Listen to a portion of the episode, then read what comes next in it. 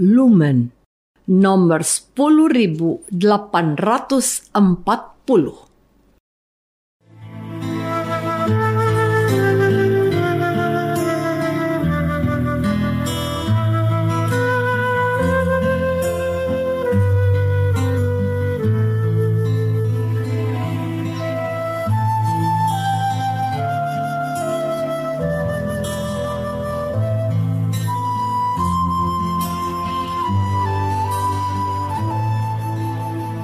Saudara pendengar di segenap penjuru tanah air, selamat bergabung dengan Lumen Indonesia. Lumen Indonesia siap melayani Anda setiap hari. Saudara terkasih, marilah kita bersatu dalam Tuhan kita Yesus Kristus yang tidak berubah dahulu, sekarang, dan selama-lamanya.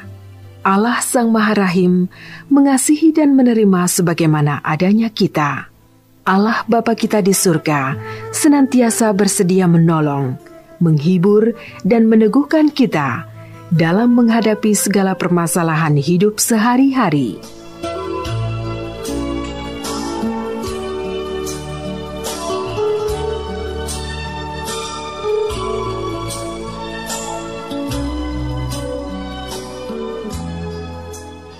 Saudara-saudari, marilah kita mendengarkan renungan dengan judul Disanjung dan Dibenci.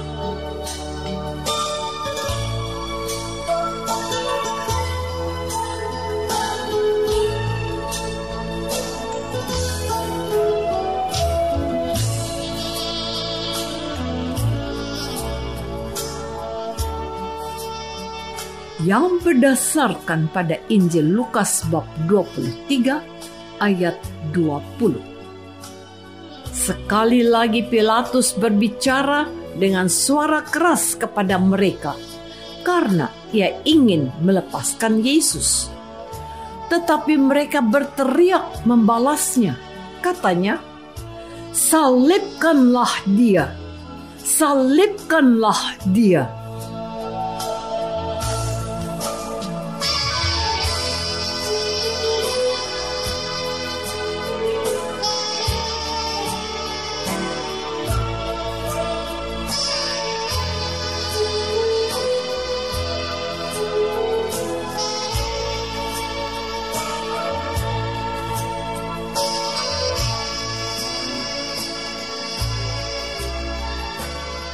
Dalam nama Bapa dan Putra dan Roh Kudus. Amin. Saudara-saudari terkasih dalam nama Tuhan Yesus Kristus. Hari ini kita memasuki pekan suci yang diawali dengan hari Minggu Palma. Pekan suci ini menjadi perayaan iman yang syarat dengan pendidikan rohani, dan memberikan penguatan bagi pertumbuhan iman setiap orang beriman Kristiani. Perlu dicatat dan untuk mengingatkan kita semua bahwa hari ini, Minggu Palma ini, memiliki keistimewaan yang tidak kita jumpai dalam perayaan Ekaristi sepanjang tahun liturgi gereja. Hari inilah hari satu-satunya gereja mewartakan Injil sebanyak dua kali. Pada bagian pertama adalah upacara perarakan Yesus memasuki Yerusalem dengan nuansa sukacita dan kemeriahan. Bagian kedua bernuansa kesedihan dan duka cita. Pada bagian pertama Injil yang diwartakan adalah kisah Yesus memasuki kota Yerusalem. Orang-orang Yahudi itu menyanjung Yesus sebagai rajanya dan mereka berseru-seru, Hosana, diberkatilah dia yang datang dalam nama Tuhan, Raja Israel. Yohanes bab 12 ayat 13. Tetapi pada bagian kedua dalam liturgi sabda perayaan Ekaristi Minggu Palma itu, inilah sikap mereka yang secara drastis berubah. Katanya, penuh kebencian kepada Yesus.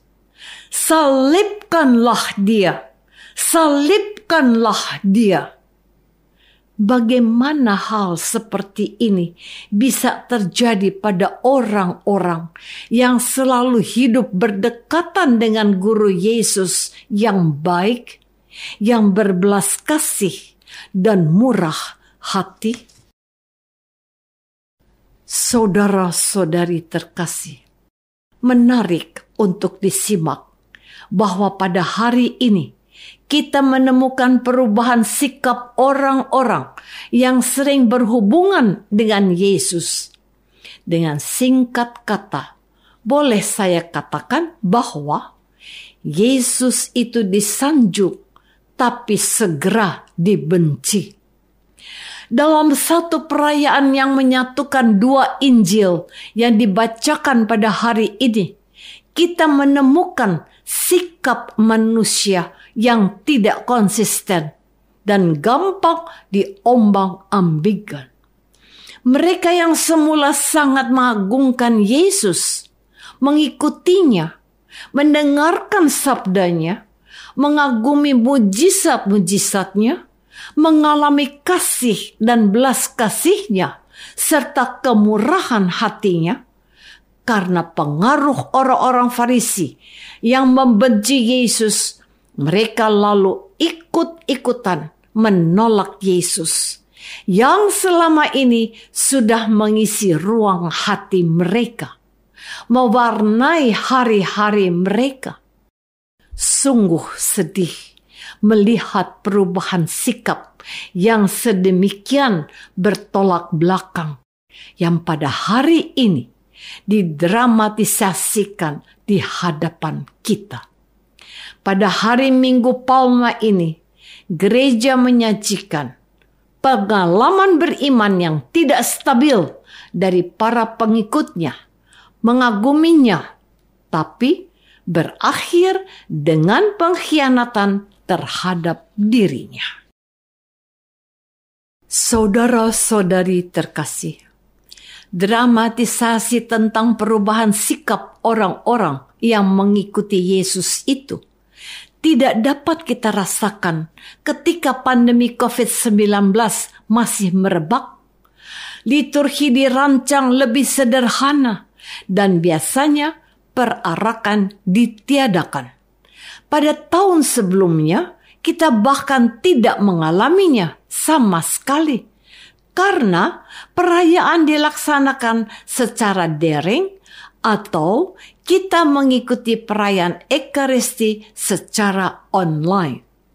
Coba kita perhatikan kata-kata yang terucap di awal perayaan Minggu Palma ini.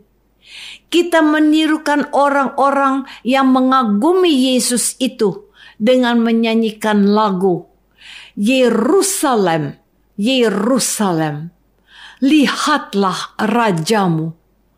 Hosana, terpujilah Yesus Kristus Maharaja. Hosana, Hosana, terpujilah yang datang atas nama Tuhan. Hati kita penuh dengan kegembiraan.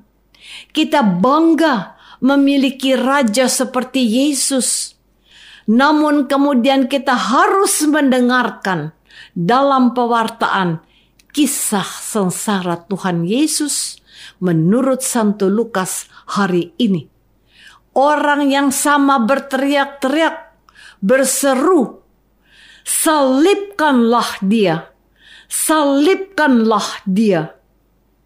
Fakta dalam sejarah kehadiran Tuhan Yesus di antara bangsanya sendiri ini mau menggambarkan betapa mudahnya orang-orang ini tergerus dan terintimidasi hatinya oleh hasutan dan bujuk rayu dari para pemuka masyarakat dan pemuka agama mereka.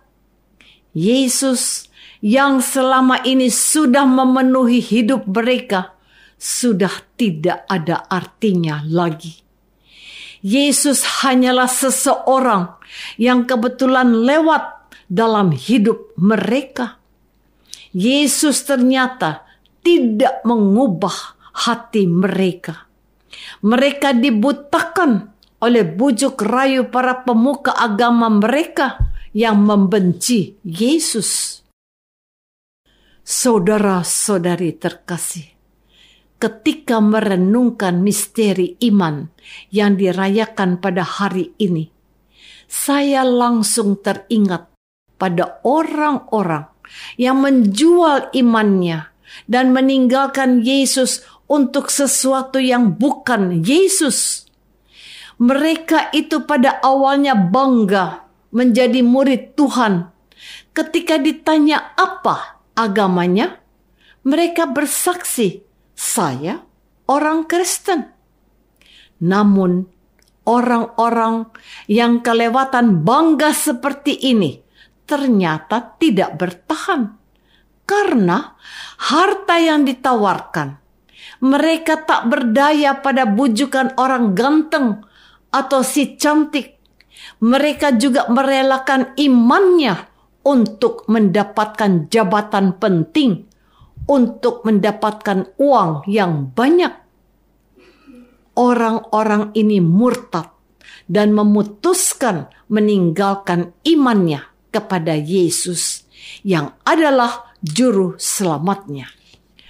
Orang-orang seperti ini sungguh patut kita kasihani, sebab kebahagiaan dunia bukanlah segala-galanya yang tidak kalah menyedihkan kalau ada orang Kristen yang dididik oleh Tuhan Yesus untuk menjadi muridnya yang baik, mendengarkan sabdanya, dan agar suci seperti Bapa di surga, mengkhianati janji baptisnya.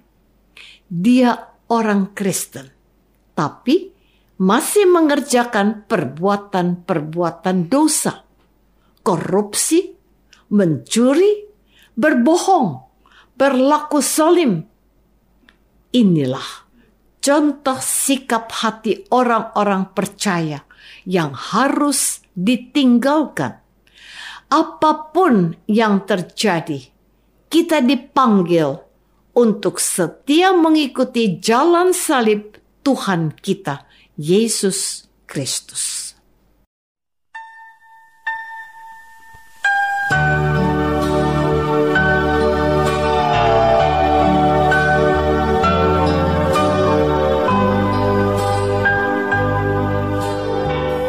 Saudara terkasih, marilah kita masuk dalam saat hening sejenak untuk meresapkan renungan yang baru saja kita dengar bersama dalam kehidupan iman kita masing-masing.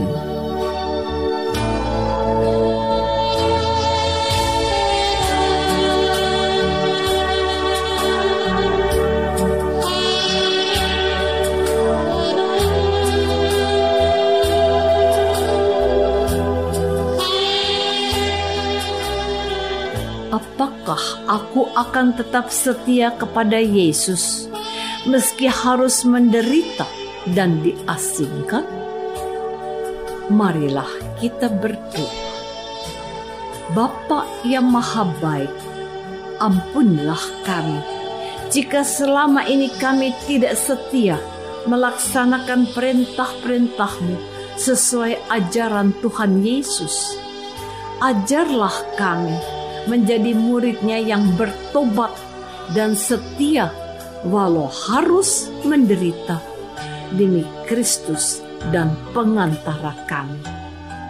Amin. Semoga kita semua selalu dinaungi dan dibimbing oleh berkat Allah yang Maha Kuasa, Bapa dan Putra dan Roh Kudus Amin.